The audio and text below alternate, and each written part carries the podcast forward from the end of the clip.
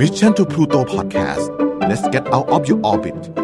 The Storyteller Podcast Podcast ที่จะหยิบยกเอาเรื่องเล่าและเรื่องราวดีๆ มาเล่าสู่กันฟัง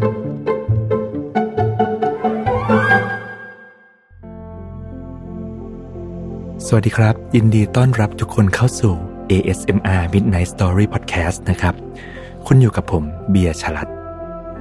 จะว่าไปแล้วนะครับ ช่วงนี้อากาศก็เริ่มหนาวกันแล้ว เป็นยังไงกันบ้างครับ ชอบอากาศเย็นๆแบบนี้กันไหมครับ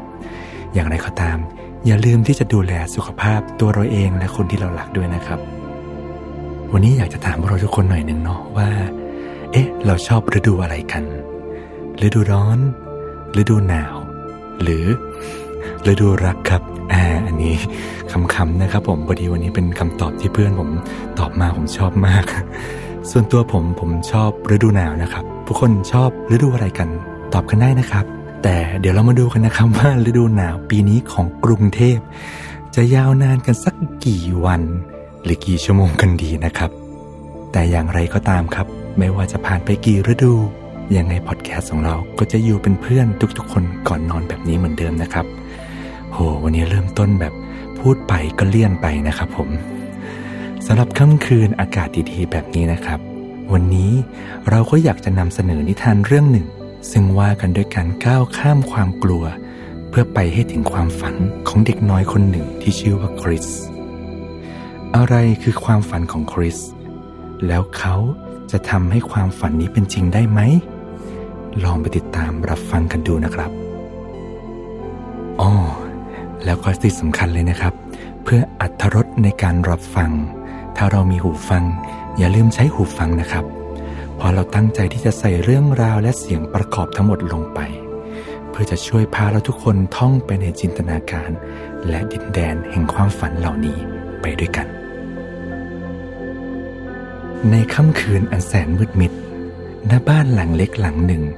ในเกาะแห่งหนึ่งในช่วงปี 1969 มีหนูน้อยคนหนึ่ง เขามีความฝันที่อยากจะเป็นนักบินอวกาศ คริส คริสมักชอบเล่นและจินตนาการว่าตัวเขากำลังท่องอยู่ในห้วงอวกาศ จนตัวเขาเองก็เชื่อไปจริง ๆ แล้วแหละ ว่าเขาเป็นนักบินอวกาศที่สำคัญ เขาคิดนะครับว่าเขาเป็นนักบินอวกาศที่ยุ่งมากๆเอาซะด้วยทำให้ทุกครั้ง เมื่อถึงเวลาที่แม่ของเขาเรียกให้ไปอาบน้ำคริส ก็มักจะตะโกนบอกแม่ของเขาว่า ผมก็อยากอาบน้ำนะครับแม่ แต่ว่าตอนเนี้ผมจำเป็นจะต้องไปช่วยโลกจากมนุษย์ต่างดาวก่อน และทุกครั้งหลังคริสอาบน้ำเสร็จ ก็จะถึงเวลาที่คุณพ่อต้องมาตามคริสเพื่อไปเข้านอน หนูน้อยคริสในวัยสิบขวบ ยังคงนอนห้องเดียวกับคุณพ่อคุณแม่ แต่คริสก็มักจะไม่ค่อยยอมเข้านอนได้โดยง่าย เขามักจะวนอยู่ในจินตนาการท่ามกลางอวกาศของเขา เขามักจะตะโกนบอกกับคุณพ่อของเขาอย่างสุภาพเสมอว่า เออ ขอโทษทีนะครับ คุณพ่อ ผมยังไม่สามารถเข้านอนได้ในเวลานี้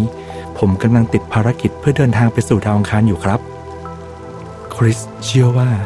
ภารกิจของนักบินอวกาศนั้นมีมากมายเหลือเกิน ดังนั้นการนอนหลับจึงเป็นเรื่องเสียเวลาสำหรับนักบินอวกาศอย่างเขา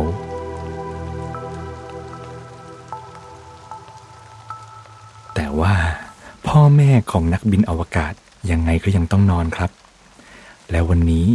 คุณพ่อคุณแม่ของคริสก็เริ่มคิดว่าคริสเริ่มโตเป็นผู้ใหญ่แล้ว ทั้งคู่จึงเดินเข้าไปคุยกับหนูน้อยช่างฝัน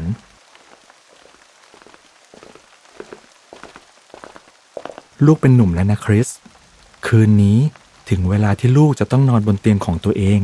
ในห้องของตัวเองได้แล้วล่ะ จริงๆแล้ว นี่ไม่ใช่ครั้งแรกที่พ่อแม่คุยกับคริส แต่ปัญหาก็คือ คริสพบว่าห้องนอนของเขามืดจนเกินไป ซึ่งความมืดในระดับนั้น คริสเชื่อว่าจะดึงดูดให้มีสัตว์ประหลาดต่างดาวมากมาย เข้ามาอยู่ในห้องเขาเต็มไปหมด ดังนั้นหลายๆครั้งที่ผ่านมา เหตุการณ์ก็มักจะจบลงด้วยว่า หนูน้อยคริสวิ่งกลับไปหาพ่อแม่ และขอนอนด้วยทุกครั้งไป แล้ววันนี้ก็เช่นกัน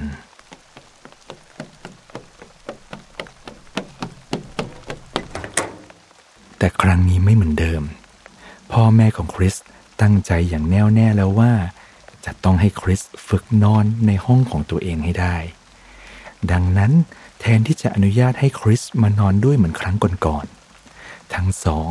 ตัดสินใจพาคริสเดินกลับไปที่ห้องนอนอันแสนมืดมิดนั้น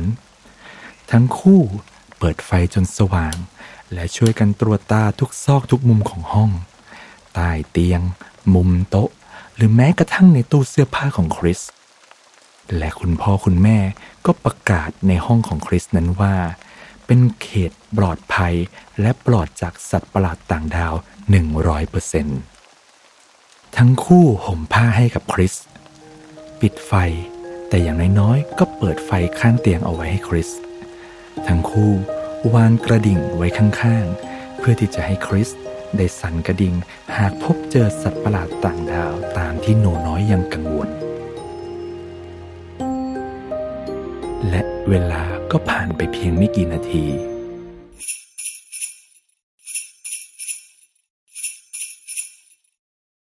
ตอนนี้ คุณพ่อกับคุณแม่ ก็ตัดสินใจยึดกระดิ่งน้อยไปจากคริสเรียบร้อยแล้ว ก่อนที่คุณพ่อจะเดินกลับห้อง เขาได้พูดบางอย่างกับคริส ซึ่งนั่นคือสิ่งที่คริสกลัวมาก มากกว่าความมืดเสียอีก คริส ถ้าลูกยังไม่เข้านอนตอนนี้ พ่อกลัวว่าพรุ่งนี้พวกเราอาจจะเหนื่อยเกินไปสำหรับการไปบ้านลุงเจฟนะ วันพรุ่งนี้เป็นวันพิเศษจริง ๆ จะว่าไปแล้วมันคือวันสุดแสนพิเศษเลยล่ะสำหรับคริส คริสอยากไปบ้านลุงเจฟมาก ดูเหมือนคริสเชื่อว่า ชีวิตของเขาทั้งชีวิตจะขึ้นอยู่กับวันพรุ่งนี้วันเดียวเลยแหละและนั่นทำให้คริสไม่มีทางเลือก คริสจึงตัดสินใจกลับไปที่เตียงนอนของเขา เขาข่มใจที่จะไม่วิ่งกลับไปที่ห้องของพ่อแม่เขาอีก แม้ว่าคริสจะใช้เวลานานสักหน่อย แต่สุดท้ายคริสก็หลับและเข้าสู่ความฝัน คริสยังคงฝันว่าเขาอยู่ในยานอวกาศ และกำลังมุ่งหน้าไปสู่ดวงจันทร์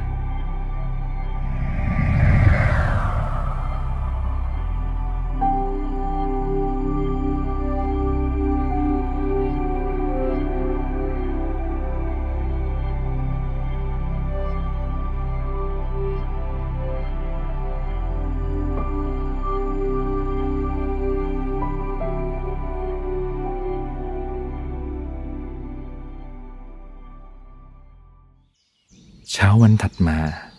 วันนี้ตลอดทั้งวันดูจะเป็นวันที่แสนยาวนานมากสำหรับหนูน้อยคนนี้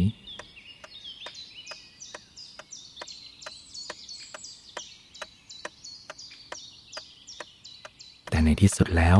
ค่ำคืนที่หนูน้อยรอคอยก็มาถึง ค่ำคืนอันเงียบสงบ แสงจันทร์ส่องกระทบผิวน้ำในทะเลสาบฤดูร้อนลมพัดเอื่อยๆมาตามยอดไม้ คริสวิ่งนำคุณพ่อคุณแม่ มุ่งตรงไปที่บ้านลุงเจฟ และทันทีที่เปิดประตูเข้าไป บ้านหลังนั้นเต็มไปด้วยผู้คนหลายสิบคน ทุกคนกำลังมุงล้อมรอบโทรทัศน์เครื่องหนึ่ง จะว่าไปแล้วนี่ก็น่าจะเป็นโทรทัศน์เพียงเครื่องเดียวบนเกาะแห่งนี้ คริสมองหาที่นั่งที่จะทำให้เขาสามารถมองเห็นโทรทัศน์ได้อย่างชัดเจน และสิ่งที่คริสเห็นในโทรทัศน์นั้นก็คือ นักบินอวกาศ นักบินอวกาศตัวจริง ตัวเป็นๆ พวกเขากำลังทำภารกิจอยู่บนดวงจันทร์อันไกลโพ้น พวกเขาอยู่ในชุดอวกาศสีขาวสุดเท่ ตัวดูพองๆ กระโดดไปมาดูสนุกสนานร่าเริงเป็นอย่างมาก พวกเขากระโดดได้สูงมาก นั่นเป็นเพราะบนดวงจันทร์มีแรงโน้มถ่วงน้อยกว่าบนโลก คริส ทั้งตื่นเต้นและตื้นตันที่เขากำลังเห็นสิ่งที่เขาฝันในทุกค่ำคืนเกิดขึ้นจริงในเวลานี้ ในทำนองเดียวกัน ผู้ใหญ่ทั้งหลายที่กำลังมุงรอบโทรทัศน์เครื่องนั้น ต่างก็รู้สึกอัศจรรย์ใจไม่ต่างจากคริส พวกเขาไม่คาดคิดเลยว่าจะได้มีโอกาสเห็นอะไรแบบนี้ในช่วงชีวิตของพวกเขา คริสก็รู้สึกอัศจรรย์ใจเช่นกัน แม้ว่าจริงๆแล้ว คริส จะคิดว่าเขาเคยไปดวงจันทร์มาก่อนแล้วในทุกความฝันในทุกค่ำคืน แต่สิ่งหนึ่งที่คริสไม่รู้มาก่อนเลยก็คือ คริสค้นพบว่า บนดวงจันทร์นั้น มืดมิดกว่าที่เขาจินตนาการเอาไว้มากเลยทีเดียว ในคืนนั้นเองคริสพบว่า ในอวกาศนั้นเต็มไปด้วย ความมืดมิดที่มืดที่สุด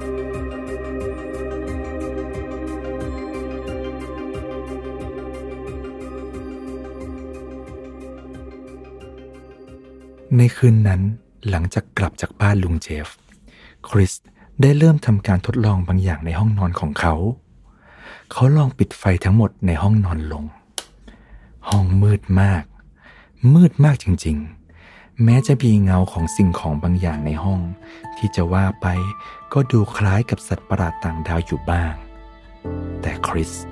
กลับไม่รู้สึกกลัวเหมือนทุกค่ำคืนที่ผ่านมา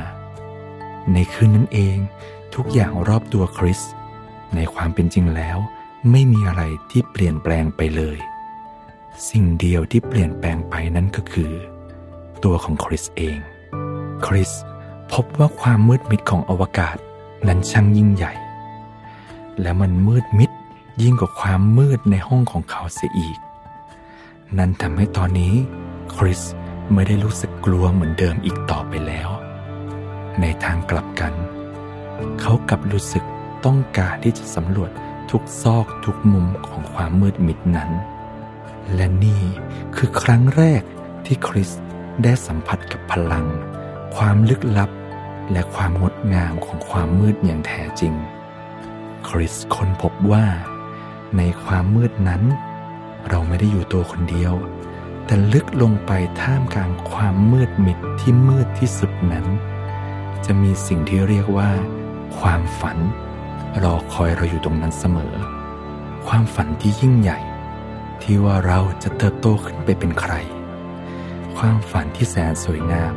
ที่คอยดึงดูดให้เราได้ใช้ชีวิตอย่างเต็มที่เพื่อตามหามัน และในความมืดมิดที่มืดที่สุดนั่นเอง คือจุดเริ่มต้นของความฝัน ที่เฝ้ารอให้เราเข้าไปค้นหา และทำให้มันเป็นจริง และนี่ก็คือชีวิตจริงของคริสแฮดฟิลด์คริสแฮดฟิลด์คือนักบินอวกาศคนแรกของประเทศแคนาดาครับ ที่เขาได้ขึ้นไปสู่ห้วงอวกาศแฮดฟิลด์ยังเป็นนักบินอวกาศชาวแคนาดาคนแรกๆ ที่ได้มีโอกาสร่วมงานกับองค์กรระดับโลกอย่างนาซาอีกด้วย เขาได้รับการยกย่องว่าเป็นหนึ่งในนักบินอวกาศที่สำคัญ และได้รับรางวัลเกียรติยศต่างๆ มากมาย ผลงานมากมายของคริสแฮดฟิลด์นับได้ว่ามีประโยชน์อย่างยิ่งในงานด้านการสำรวจอวกาศครับ และนี่แหละครับ ก็คือชีวิตจริงของหนูน้อยคริส เด็กน้อยช่างฝัน ที่ก้าวข้ามความกลัว และสร้างฝันให้เป็นจริง หลายๆครั้ง ความมืดมิดก็คงไม่ต่างจากพื้นที่พื้นที่หนึ่งนะครับ ที่เราอาจจะหวาดกลัว แต่ในความเป็นจริงแล้ว ความมืดมิด ก็อาจจะไม่ได้น่ากลัวอย่างที่เราจินตนาการเอาไว้ ในทางตรงกันข้าม ความฝันที่เราตามหา บางครั้งอาจจะเริ่มต้นจากการก้าวเข้าไปสู่ พื้นที่ของความมืดมิดที่มืดที่สุด ในพื้นที่ที่เรารู้สึกหวาดกลัว ไม่แน่นะครับ เพียงแค่เราเริ่มต้นก้าวเดินเข้าไปสู่พื้นที่ใหม่ ๆ ลองทำในสิ่งที่เราไม่เคยคิดจะทำลองพยายามเอาชนะ และก้าวข้ามสิ่งที่เราเคยกลัว ใครจะรู้ล่ะครับ เราอาจจะเจอคำตอบที่เราตามหามาทั้งชีวิตก็ได้นะครับ จบนิทานแล้วยังมีนิทานดีๆ รอเราอยู่ในค่ำคืนวันพฤหัสแบบนี้สำหรับวันนี้ลาตีสวัสดีครับ